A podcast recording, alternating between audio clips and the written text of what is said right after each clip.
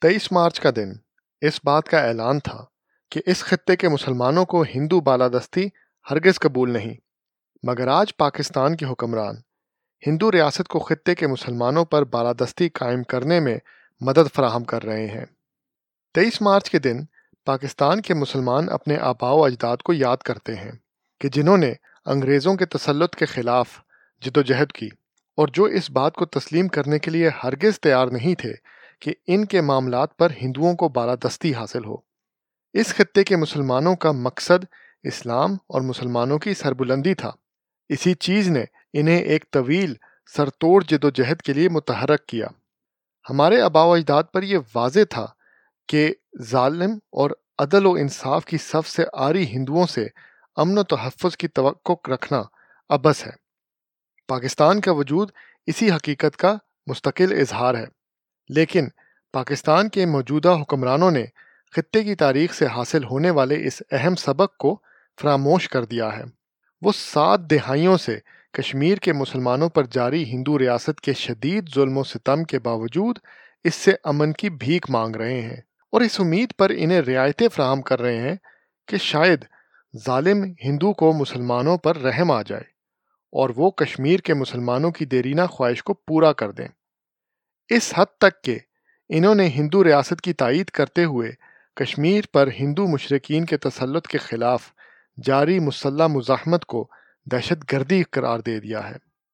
پاکستان کے حکمران چاہتے ہیں کہ کشمیر کے مسلمانوں کے خلاف بھارت کی طرف سے فوج اور اسلحہ بارود کے استعمال اور کشمیری مسلمانوں کے بے دریغ قتل کے خلاف صرف زبان استعمال کی جائے اور علامتی احتجاج کا راستہ اختیار کیا جائے۔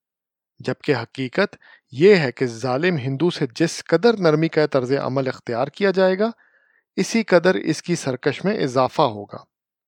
تیئیس مارچ کا دن ہمیں اس بات کی یاد دلاتا ہے کہ اس خطے کے مسلمانوں نے ہندوؤں کی بالادستی کو اس وقت بھی قبول نہیں کیا جب وہ انگریز استعمار کے تحت تھے۔ اور انگریزوں کے خطے سے چلے جانے کے بعد ہندوؤں کی متوقع جاریت کی پیشگی روک تھام کی تھی۔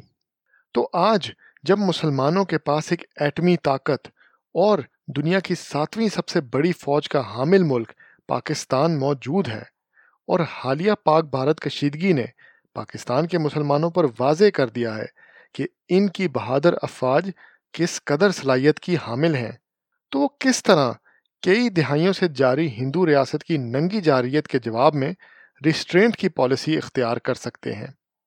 ہندو ریاست کی جارحیت کا خاتمہ اسی وقت ممکن ہوگا جب پاکستان خلافت بنے گا، جس کا قیام ہمارے آبا و اجداد کا خواب تھا، جو ریاست مدینہ کے نقش قدم پر چلتے ہوئے سیاسی و عسکری منصوبہ بندی کے ذریعے ہندو ریاست کی طاقت و قوت کا اسی طرح خاتمہ کرے گی، جس طرح رسول اللہ صلی اللہ علیہ وآلہ وسلم نے آٹھ سال پے در پے اقدامات کر کے بالآخر مشرقین مکہ کی طاقت و قوت کا خاتمہ کیا تھا۔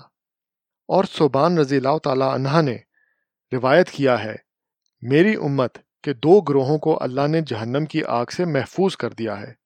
ایک وہ جو ہند فتح کرے گا اور دوسرا وہ جو عیسیٰ ابن مریم علیہ السلام کے ساتھ ہوگا۔ احمد و نسائی۔